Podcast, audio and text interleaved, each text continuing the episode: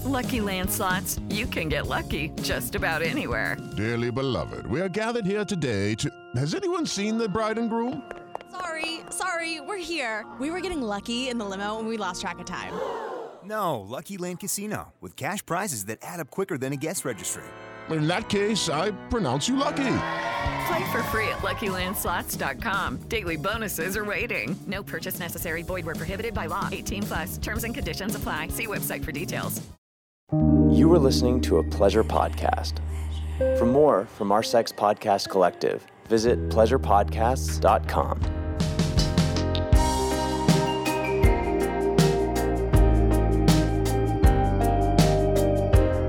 Welcome back to Private Parts Unknown, a podcast that explores love and sexuality around the world. I'm Courtney Kosak.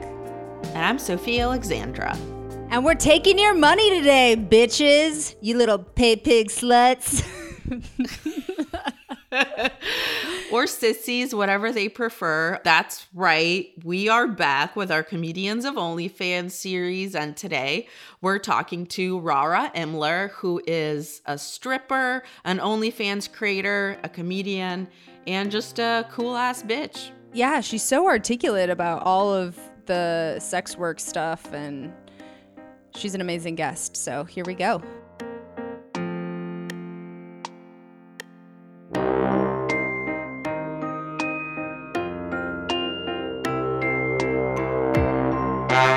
Okay, you guys, we are back with another edition of our Comedians of OnlyFans series, and we're so excited to have Rara Imler. Rara Imler, like Rara. Rara. Yeah, don't feel bad about mispronouncing it. It's such a badass name, though, I gotta say. Every time it hits my inbox, I'm like, ooh, I like that. That's like lion vibes. I always have to disappoint people because they're like, wow, what a badass name. And I'm like, thank you. It's a nickname. And I've just been using it for so long that I can't go back to my real name because nobody knows me by my real name anymore. What's your real name? Sarah, which is like the most like whitest of white girl names. You are so not a Sarah, okay? No shade to Sarahs. You're much more of a Rara. Thank you, because Sarah, it's like everyone's dead wife in movies is named Sarah for some reason, and I just never felt like, I never felt that ethereal and like beautiful and like. And that dead, you've never felt that dead? I've never felt that dead before. Well, maybe after certain nights of partying, but not like dead. You and Sophie actually know each other, but this is the first time we're talking, but I was reading on your website, and you were born and raised in Guam? Yes. Yeah. My mother's mother is from Guam, and she met my grandfather when he was in the Navy. So I'm mixed Chamorro and white, but I was born and raised there, and I left when I was 21. So I've spent like my whole life there. And I moved to the States in like 2011. So I've been in America for a while. But I pretty much spent my whole life in a pretty remote island. Interesting. Yeah, we met when I came to Atlanta to do stand-up because you're a stand-up also. Mm-hmm. And I don't know, how long have you lived in Atlanta? Has it been most of your time in the U.S. or? No. I actually have only lived in Atlanta for like 4 years. And before that, I lived in like Gainesville, Florida, which if you've ever been to like Fest in Gainesville, it's like a, big punk rock destination every year. But it's a weird story how I got there. It was basically just like I wanted to leave Ireland. I was like, I got to get out of here. Where do I go? I knew people in Florida. I ended up in Florida. And then when I started getting more serious about comedy, I was like, I got to get out of Florida. So I moved to Atlanta. And now nobody's doing comedy. So I feel way better about it now. That's true. How long were you doing stand-up for before the Rona hit? So I was on like 7 years of doing comedy. Yeah. So I started in like 2012, I think. Oh my God, I don't even know. That's so bad. I stopped counting actually. But I've been doing comedy since 2012. So I've been pretty serious about it since I like moved to Atlanta.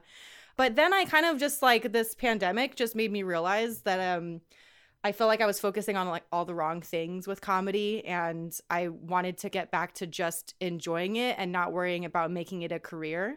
So I had like a big, revelation, the big quarantine revelation. Mm-hmm. That was like, I'm just going to do it and be happy and stop trying to think of it as something to make money, because I think it's taking out all the joy out of it.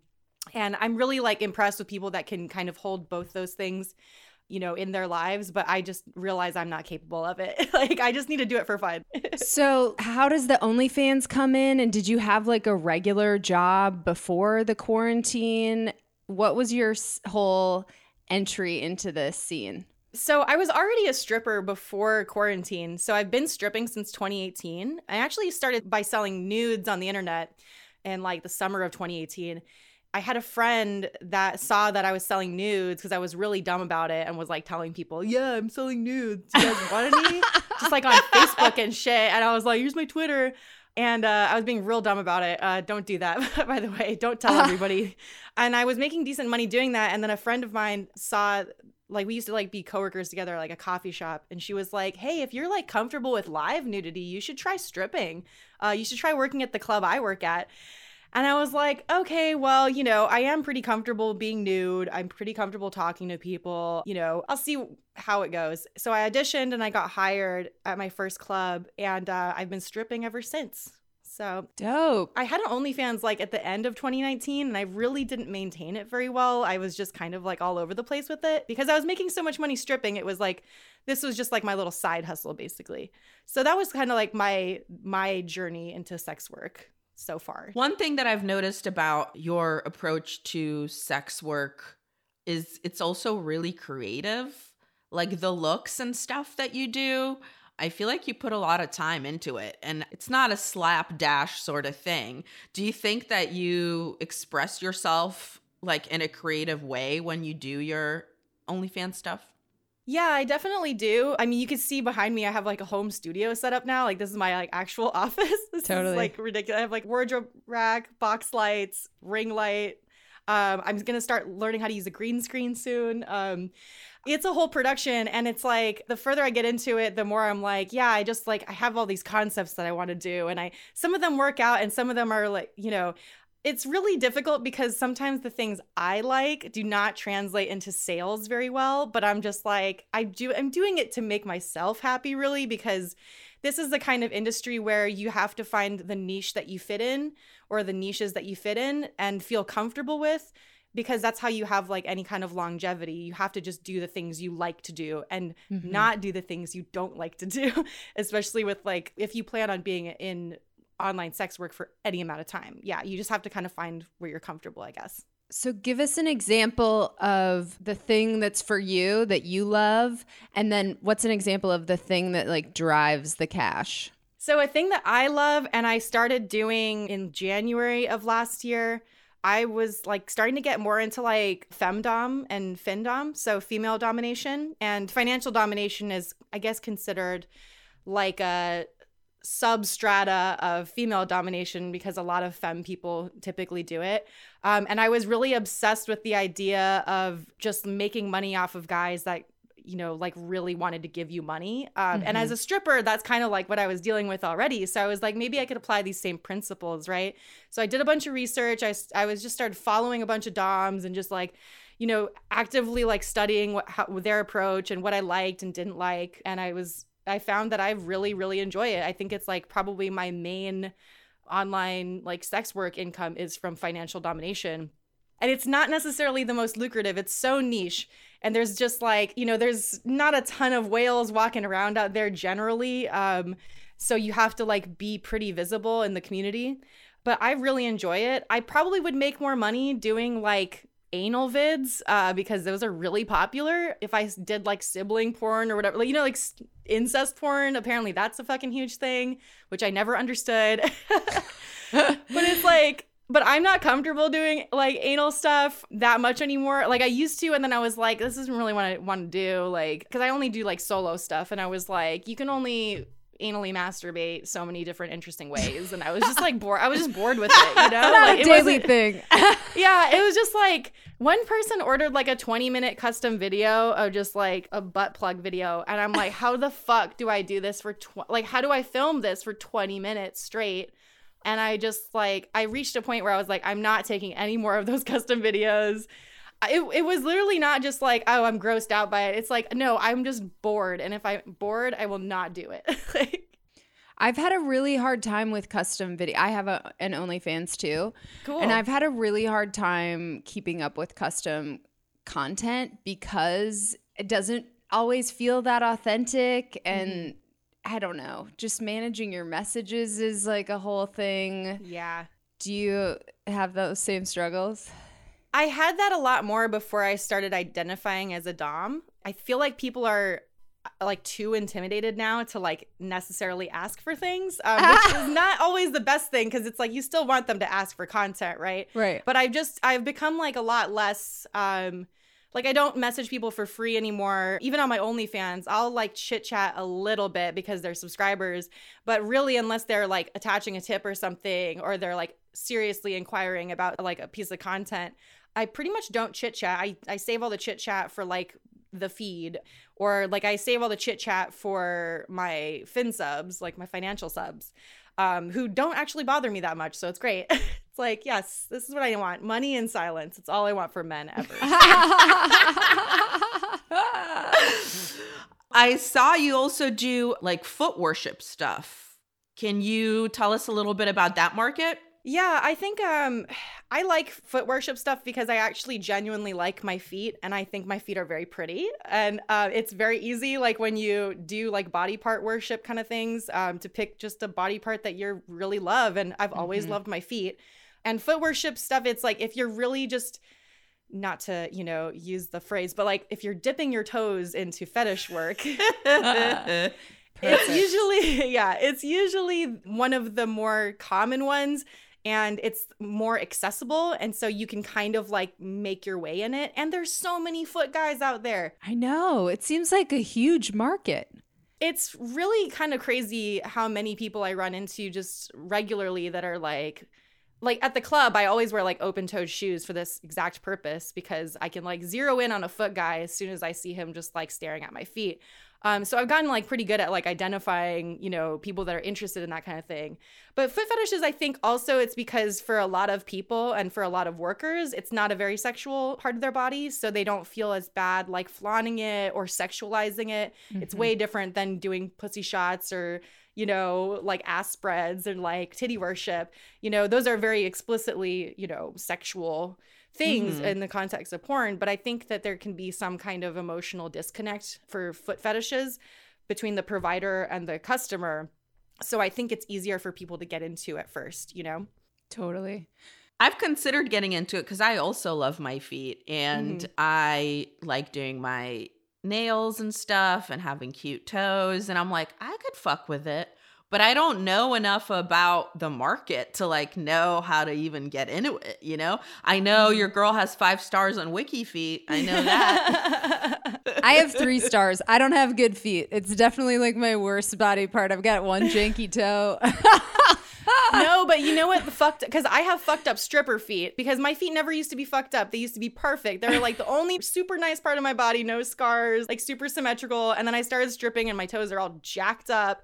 And people love that. Like there's a market for any type of foot guy. It's so crazy. There's like a market for like the clean, you know, symmetrical, beautiful. And then there's like, oh, my feet are dirty and messed up. And like, oh, they're so sore. Like that's the big market I cater to is like, oh, mommy's feet are sore. Don't you want to get her a pedicure? Like, that's kind of the angle I go for anyway. So I don't know. Try it out. Especially if you're having a bad, like, you know, if you just don't want to put on makeup that day and you don't want to like fuck with anything else, all I do is just slap some toenail polish on, shine them up with baby oil, and do some foot content. So just a tip out there for anybody who's, you know, smart like me and has depression. So how did you finally realize, okay, I need to make my OnlyFans like a real thing? And then what are kind of the logistics of your business and how much time do you spend on everything and how does it all work? I was trying to like slowly build up my online presence through like OnlyFans and Twitter right before the pandemic. So once the pandemic hit and my club shut down, I was like, okay, I gotta go like full into this and like do something about it. I'm not going to lie, it was really hard at first to figure out what I was doing correct and what I was doing wrong and what I actually wanted to do because I was just kind of like thrown into it under kind of desperate circumstances. So I feel like I didn't do as good of a job as I could have at first. And I think a lot of people are kind of the same way. Like, I'm making more money now in OnlyFans a year later than I was at the beginning when people were more like interested and excited, especially because I had like a decent Twitter following at the time. I think I had like around 10K Twitter followers at the time. So I was really relying on that crowd to kind of like be my main customer base. Were you consciously building them so you could move them to another platform potentially? No, I really wasn't sure exactly how I wanted to approach sex work. I knew kind of like my audience and kind of who would be willing to buy what. But then when I started explicitly calling myself a dom and only doing domination content, I definitely halved my customer base because it is niche. But I also found myself having more fun with it and having a better workflow, having like more creativity and being able to like conceptualize things better. I bought this book that I think everybody with an OnlyFans or any kind of subscription platform should get. It's called 90 Days and Paid by Amber Lee Rothfield. Dope. She's like a sex worker guru. She's amazing. But that book really outlines like what you have to do to have a successful online business.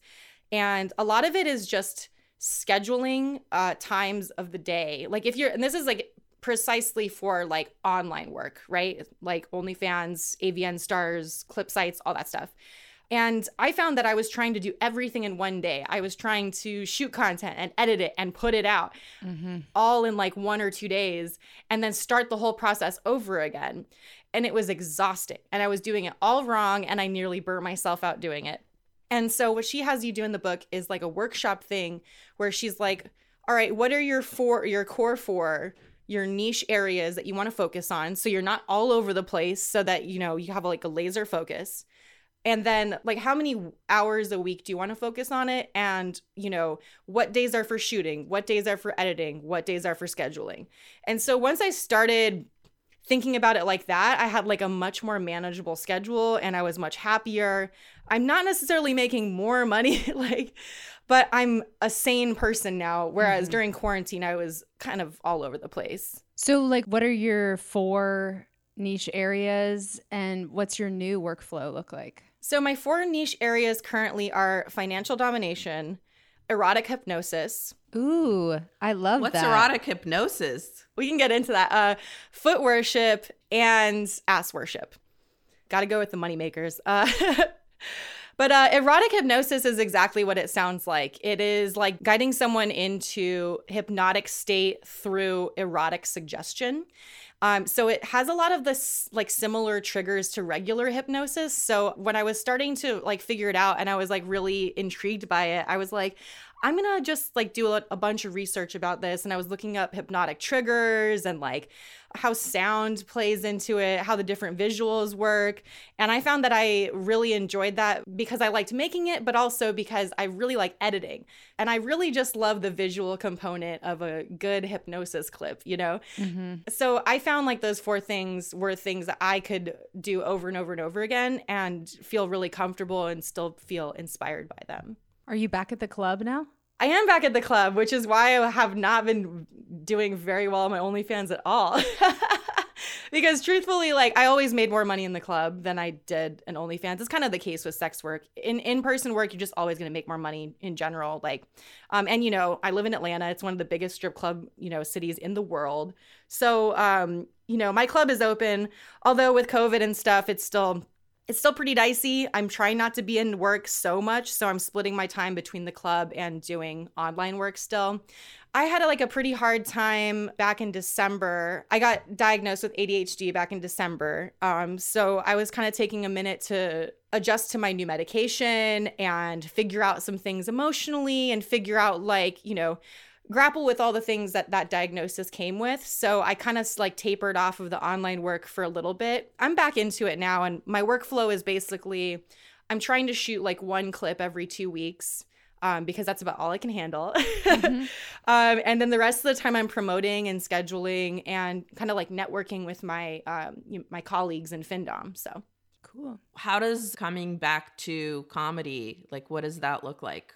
I don't even know at this point, because I haven't done comedy for literally almost a year exactly at this point. Most of my comedic stuff that I've been doing, I've just been pouring into my podcast. So stand-up is just something that I was never comfortable with, like the whole Zoom format. And I'm really envious of people that, I'm really envious of the comics that can actually make that work for them. But that was never like a format that would have worked for somebody like me. And, you know, it was one of those things where I had to decide. I was like, I could really try to make myself fit into this space, or I could just say, we're just not doing comedy this year.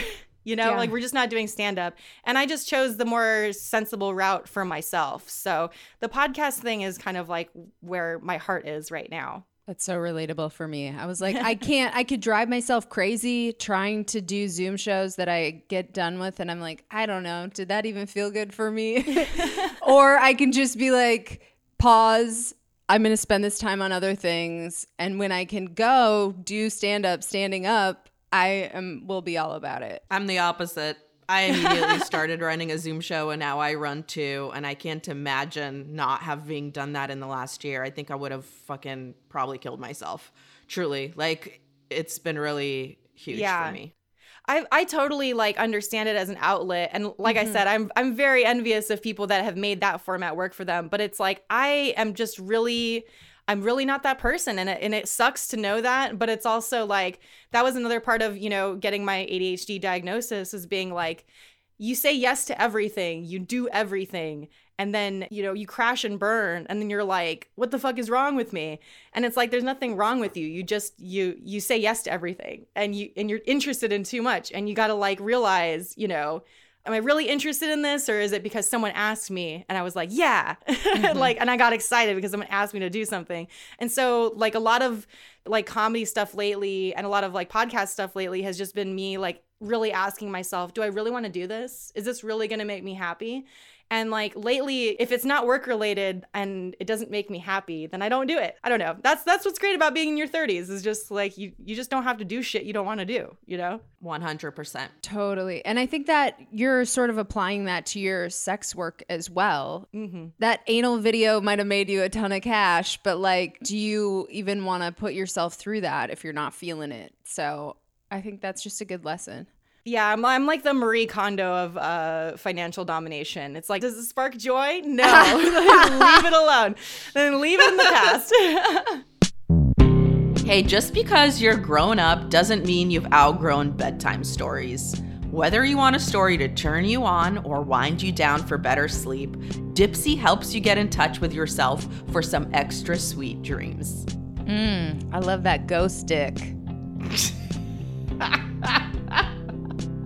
Dipsea is an audio app full of short, sexy stories designed to turn you on. Each Dipsea story features characters that feel like real people and immersive scenarios, so you feel like you're right there. Find stories about an off-limits hookup with your professor, meow, or a costume party that takes things to the next level, or maybe a story where your partner tells you exactly what to do, or you try a new toy together. Yes, yes, yes, yes. All that sounds amazing. And they release new stories every week, so there's always more to explore.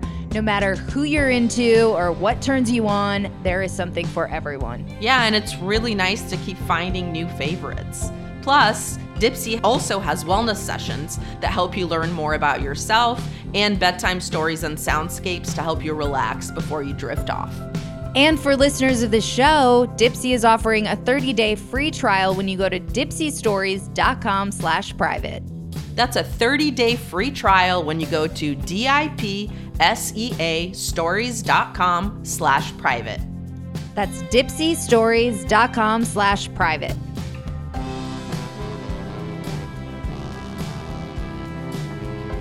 I want to get more into the FinDom stuff. But so coming from Guam, what were your attitudes about sex work there? What were other people's attitudes about sex work there? And then has that changed with your group in Atlanta? So weirdly enough, you know, I was a really huge party girl on Guam. So I was definitely a strip club customer, and I loved strippers, and I loved going to strip clubs and dragging my guy friends with me. because I was that fucking chick. And I did a little of that. Yeah. And it's likely something I would probably still do if I wasn't, you know, an actual stripper now and just like working all the time. But I was really pretty swervy, honestly, when I was younger. Despite like really loving the strip club and really liking strippers, I was really whorephobic when I was younger, up until like pretty recently, up until probably like maybe the year that I started doing sex work. I was very much like, oh, I won't get paid for nudes. Like, I would never do that. And it was just like a stupid attitude to have, and it was very harmful and shitty. And I really regret how I thought about it for all those years. But once I got into it, I definitely changed my attitude very, very quickly and evolved very, very quickly, because it is a very radicalizing thing to do. And, you know, it's so much more fulfilling to have a community around you, and you cannot do that if you're a whorephobic OnlyFans girl. Totally. What changed where you could give yourself permission to even try it? Poverty. Yeah, that's a big one. The great equalizer, man. Yeah. Right? You know, moving to Atlanta kicked my ass financially. It really almost broke me emotionally and financially. And I was truly, truly miserable for a while. And I was working so much. Most of my adult life, I've had at least 2 jobs. And I was just working so hard. I was a receptionist full-time in a hair salon.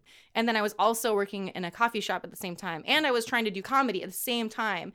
So I was miserable. I was always either working or going to a show or going to my other job or trying to sleep. And it was just really unsustainable. And I was like, what can I do to fucking just make it so I'm not just working all the time and I have time for the things I want to do? And selling nudes became that outlet for me.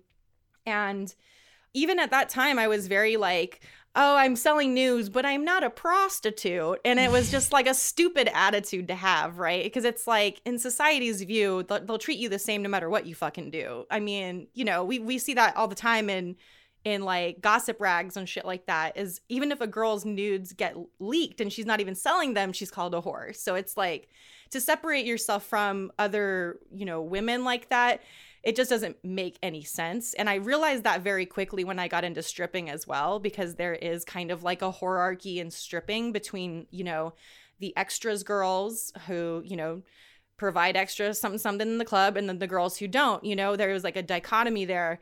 And I found myself sympathizing more with extras girls because I could relate to doing that stuff, you know, because it is technically a safer environment to do that in the club than it would be to, you know, grab a hotel room or whatever. And so I was like, I should not be judging these girls for doing whatever the fuck they want to do.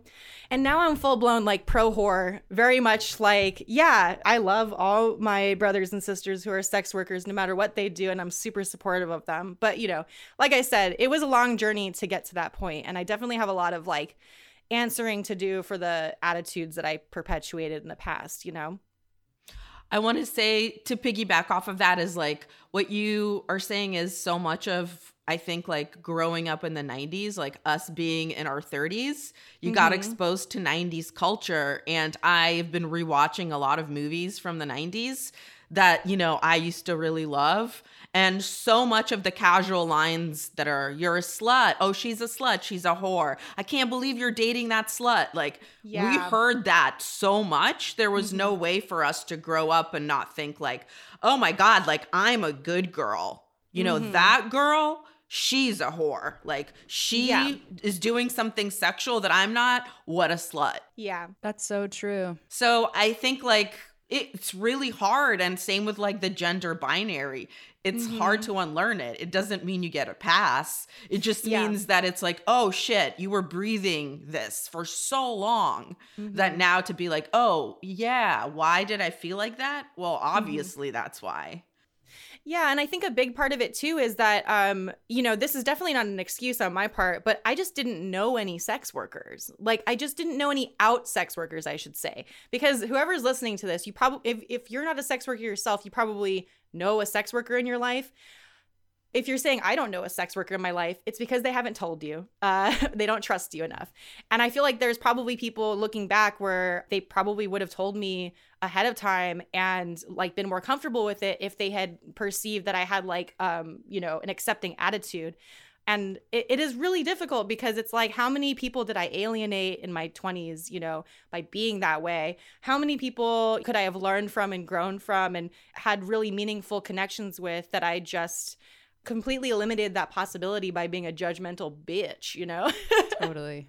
Yep. We all feel that. I've gone through my own whole evolution with that. And yeah, even giving yourself permission to do it, it was like a huge step for me, because it's like something that I always thought was, it was like a shiny thing that I was like, ooh, I would love to dance at some point. But like I could never even give myself permission until, I mean, really my OnlyFans is like my biggest foray into it. But yeah. I mean, I think it's it was easier for me because I started in my late 20s. I can't imagine how women in their early 20s or even just like their teens getting into this kind of thing, because I feel like I had a lot of emotional development up until that point. And I had already done a ton of different kinds of work. I had a ton of different kinds of romantic and sexual experiences. I knew that men were garbage, so it was way easier to not be manipulated by them in, you know, transactional scenarios. But it's, I see, you know, younger women starting OnlyFans and thinking of it as like this thing that they can just do and then just drop and will have no like side effects in their lives. And it's like, babe, you got to be ready for the negative consequences as well as the positive ones, because, you know, for every sex worker you see that posts like, a, you know, I made 10K on my OnlyFans the first month. That's crazy, by the way. Like, I know a lot of very successful people, very few of them make like 10K a month. But, you know, for every one of those 10K a month girls, there's 100 that will never even break even for the amount of money they put in. And you have to be prepared for that to be a reality. And you have to be prepared for your friends to find out and your family to find out. If you want to have any kind of career with children or in the law, like as a lawyer, or like if you want to have any occupation basically that has like a morality clause in it for your contract, you have to be prepared for those things because it can totally bite you in the ass. So do your friends know? Does your family know? And do you feel like some of that's changing though, that maybe those clauses are going to become less important with the shift in society? Yeah, I'm an out sex worker, definitely. And I have been for a really long time. My parents, my family know. They're very supportive, and I'm incredibly lucky in that regard. It's not every family that will understand that, you know, what you have to do to kind of make your way in this world. They're just happy. Like they're saying, as long as I'm happy and healthy and safe, they're fine with it, basically. But I think the attitudes are changing really, really slowly, and I think it's because of things like OnlyFans, the popularity of the platform. But it's a scary time to be a sex worker. A lot of our rights are coming under fire. We're under constant censorship and surveillance and constant scrutiny from like anti-trafficking orgs and from like radical feminist groups and stuff like that. And a lot of people just come for us for no reason. And it's really difficult. It's really difficult. I think the culture is changing for the better, but I think it's going to be a really slow kind of process to reconcile how society views sex workers with, you know, how we view like women, you know, at like femme people in general, right? Because a lot of the issues that sex workers face, you can really zoom out on that and be like, oh, this is a femme issue actually. Like this is affecting all of us. God, that's so true. You were saying, even though your name is a white girl name, you yourself are Native, right? Yeah. So would you say there's a difference in how you're treated? Because as we know, there's a hierarchy in sex work as well in terms of color and race and the way people are treated. Would you say that's been at all an issue in your work? I don't think racism for me has been an issue personally because I am very, very white passing. If you've ever seen me on the street, like I could pass for white whenever I wanted to. That's always a privilege I've had, even though I am a mixed person. So I can't really speak too much on the racism issue. It's definitely present in the industry. It's absolutely present. But I've experienced more fetishization than anything else. That's what I was gonna, yeah. Because I'm so like racially ambiguous, people love to attach different ethnicities to me or different cultures to me. And when I actually like say what my actual, you know, ethnicity is, that's when like the real weird shit starts. People love the island girl, you know, aesthetic and like the idea of like, you know, scooping up an island girl. Like it's a whole fucking gross thing that's like really rooted in like colonialism. And it's just like, it's really icky and nasty. And I experienced it a lot more in the club than I do online. Online, it's a little bit easier to kind of like block or ignore or move away. When you're sitting in the club and a guy is just like, oh, yeah, do you guys wear grass skirts? Like, oh, wow. I mean, I bet like the guys there are like really hardcore and da-da-da-da. And it's just like, it's just really, it's very dehumanizing. But I've only really had like a small taste of it compared to some, you know, people who can't pass and who can't like code switch. So it's, yeah, it's definitely a fucked up aspect of the industry. And people love to point to that as like an anti-porn thing. To be like, oh, look at all the, you know, look at how racialized it is. Look at how people like fetishize, you know, Asian people and indigenous people and black people. But it's like, again, you zoom out and it's like, it's just a microcosm of what's happening in the macro. So it's hard because our industry is blamed for a lot of that kind of like perpetuating a lot of that kind of stuff. But it's also like, are we a product of our environment, or like, is the environment a product of us? So it's chicken and eggs scenario, right? Totally. I would love to know a little bit more about the FinDom world specifically, because there's a whole language that goes with it, and anything that you've noticed about like what really, what you said, the guys don't talk to you a lot. So like, what is that whole world like? So I really love financial domination because I've met some of the like smartest, coolest people in sex work in that world in particular.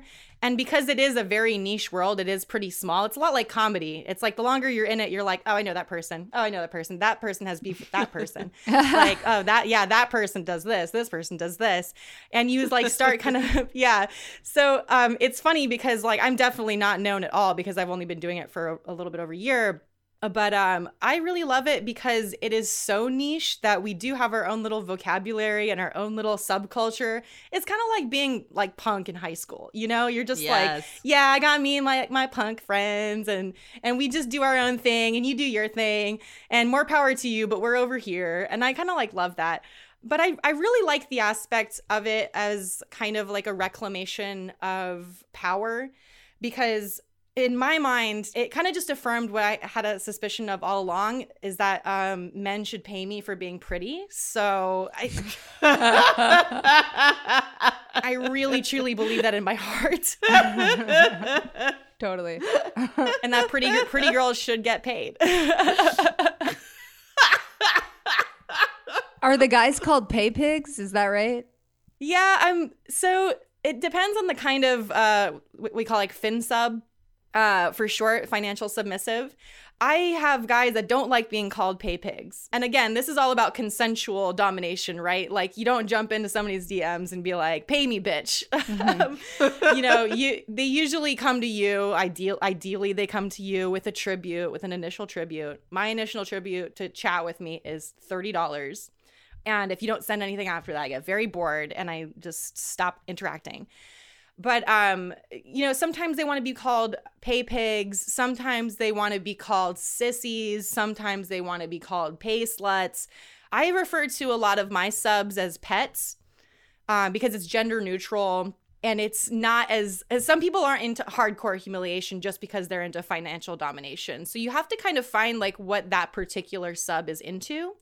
Now, sometimes when I'm posting promotional tweets, I'll be more on the hardcore verbal humiliation side. And then sometimes I'll be on the soft, coercive, you know, mesmerizing side. So I kind of just switch between those two personalities depending on how much I hate men that day. So this has been so great. Should we do our final question, Soph?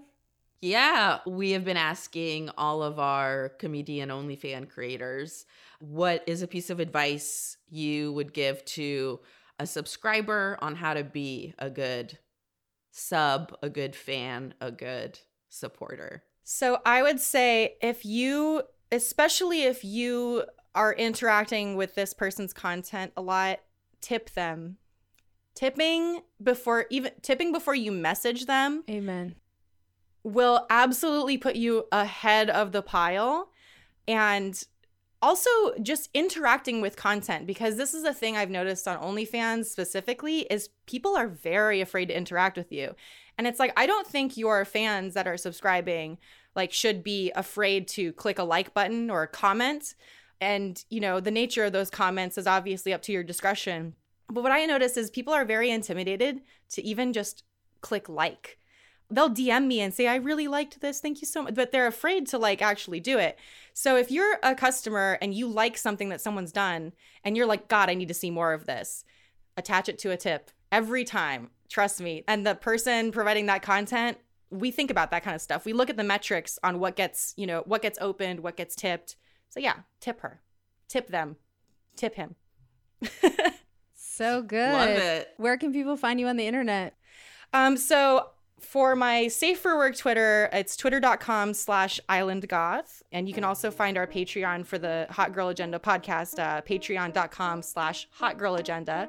But if you want to follow my OnlyFans, and by the way, this is like strictly domination content and ass worship. And I do, you know, have nudes and stuff.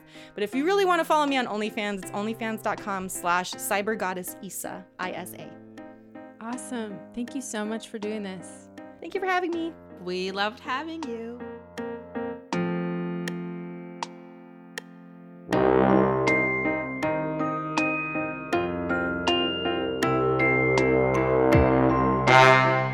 Oh, that was so good. Honestly, I think that was one of my favorites of the whole OnlyFans series. Yeah, that was definitely one of the best ones. And I am obsessed with how organized she is. And it makes me want to get back on Ritalin. This was just a really, it was actually a 40-some minute Ritalin ad. So they're the unofficial sponsor of this episode. Yeah, totally. But you guys make sure you stay tuned because we have so many other amazing OnlyFans creators coming at you. So get excited. Hey, Sophia, what's that bomb-ass music? That music is by our bomb-ass friend, Amy Raasch. You can find her on Spotify. Her last name is Raasch. This episode was mixed by Mike Castaneda from Plastic Audio. We love you, Mike. You are the best. Hell yeah. Ooh, ooh. All right. What a remix. And now it's time for... Boop, boop, boop, boop, boop, boop. The review of the week. You guys, we need a new review. So head on over to ratethispodcast.com/private. Honestly, just compliment Rara. That's all you have to do is just be like, this is for that bad bitch. You guys, I'll hit you next time. We'll take it either way. Seriously. And if you guys want to stay in touch with us after the show, make sure you follow us at Private Parts Unknown on Instagram and at Private Parts Un on Twitter. Your girl Cokes is over at Courtney Kosak, K-O-C-A-K. I almost forgot how to spell my own name. And don't forget to follow her OnlyFans. It's Coco Peep Show. Ooh. And I'm Sophie Alexandra, and you can find me at The Sophia, SOFIYA, on Twitter and Instagram. And buy that bitch's album. Where do they go to buy your album, Sophia? You can go to my website. You can go anywhere that you buy albums, iTunes, I don't know, Amazon, Google Plus. I don't know what you fuck with, but anywhere. Father's Day. Get it. See you guys next time. Bye.